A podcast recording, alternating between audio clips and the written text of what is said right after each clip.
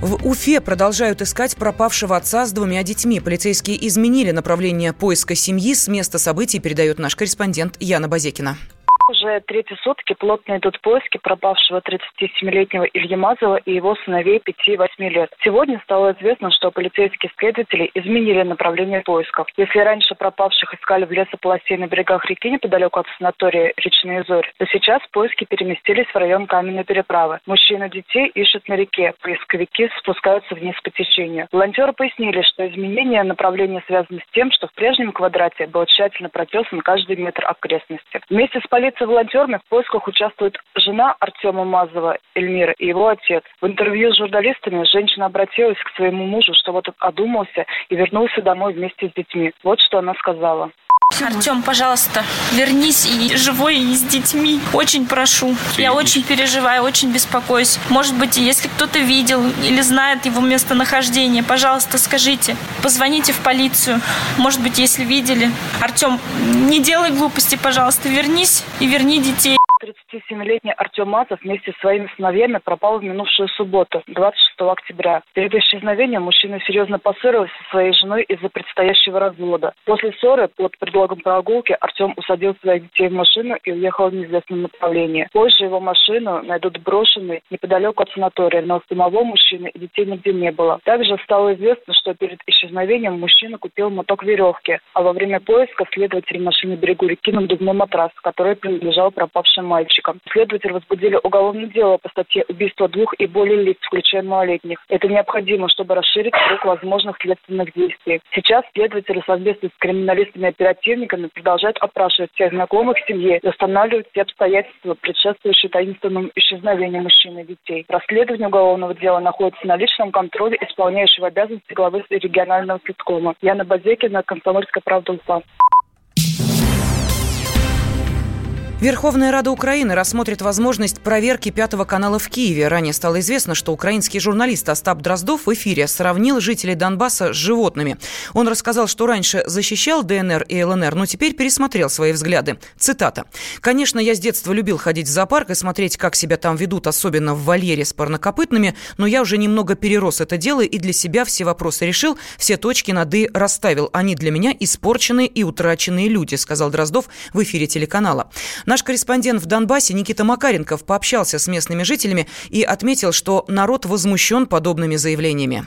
Жители республик Донбасса, в принципе-то и не смотрят украинское телевидение. Здесь есть республиканский канал, российские каналы, которые, конечно же, на первом месте. Но это связано не с тем, что их нету в кабельной трансляции. У всех есть спутник или интернет. В первую очередь люди не хотят смотреть украинское телевидение, потому что не хотят слышать бредни украинских политиков, обман журналистов, оскорбления в свой адрес. А оскорбления звучат практически ежедневно. Нередко жители Донбасса в эфирах передач украинских называли недолюдьми. Заявление Остапа Дроздова, конечно же, донеслось до жителей республик, и многие э, восприняли его с возмущением. Жители, с которыми я пообщался, высказали мне желание посмотреть Остапу в глаза. Это те люди, у которых э, разрушенное жилье, у которых э, погибли близкие или родственники. Но это очень серьезно, и это показывает, как на самом деле не сами украинцы, а люди, которые сейчас в Украине управляют курсом страны, а именно националисты, радикально настроенные активисты, как они на самом деле относятся к жителям Донбасса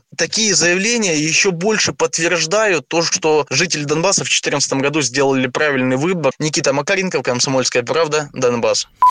Остап Дроздов, автор двух романов, помимо писательской и журналистской деятельности, он читает лекции, а также участвует в круглых столах и дискуссиях.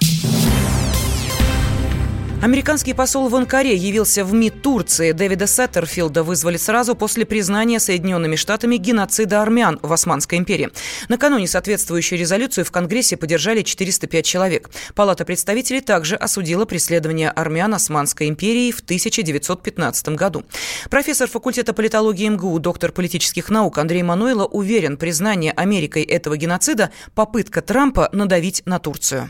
Ну, все очень просто. Идет обострение отношений между Соединенными Штатами и Турцией. При этом э, Трамп ведь в ярости от политики Эрдогана, особенно в отношении последних его действий в Сирии. Трамп обещал жестоко его наказать. Вот он и пытается его жестоко наказать. Но как события будут развиваться? Соединенные Штаты к признанию геноцида армян добавят еще вывод крупнейшей базы НАТО из Инджерлик Турции, где до недавнего времени хранились ядерные заряды, плюс санкции экономические, которые США пригрозили ввести в отношении Турции. Они ударят по турецкой экономике. В общем, сейчас конфликт между Соединенными Штатами и Турцией будет эскалироваться в первую очередь со стороны Соединенных Штатов. Что касается Эрдогана, то Эрдоган в этих условиях проявит стойкость и покажет, в общем, очередной пример сопротивляемости давления со стороны Соединенных Штатов. Потому что в Сирии Эрдогана от своих целей и задач отступать совершенно не намерен. Что касается турецкой политики на российском направлении, Турция делает вид о том, что она с нами готова сотрудничать каждый раз, когда ей это выгодно. Когда от этого может получить конкретные сиюминутные тактические преимущества. Что касается отношений с Соединенными Штатами, то они будут развиваться именно в формате сугубо внутренней разборки между Турцией и вот этими самыми Соединенными Штатами. Ежегодно День памяти жертв геноцида в Армении отмечают 24 апреля. В этот день, в 1915 году, началась депортация армянской интеллигенции из Константинополя. Турция не приемлет использование термина «геноцид» в отношении событий 1915 года, заявляя, что тогда в Османской империи шла братоубийственная война, и все стороны несли большие потери. Можно уйти в большую политику, но большой спорт пойдет вместе с тобой. Чемпион мира в тяжелом весе. Боксер с самыми большими кулаками за всю историю бокса. Действующий депутат Государственной Думы. А теперь еще и ведущий радио «Комсомольская правда». Николай Валуев в авторской программе «Большой спорт». По средам в 10 вечера по Москве.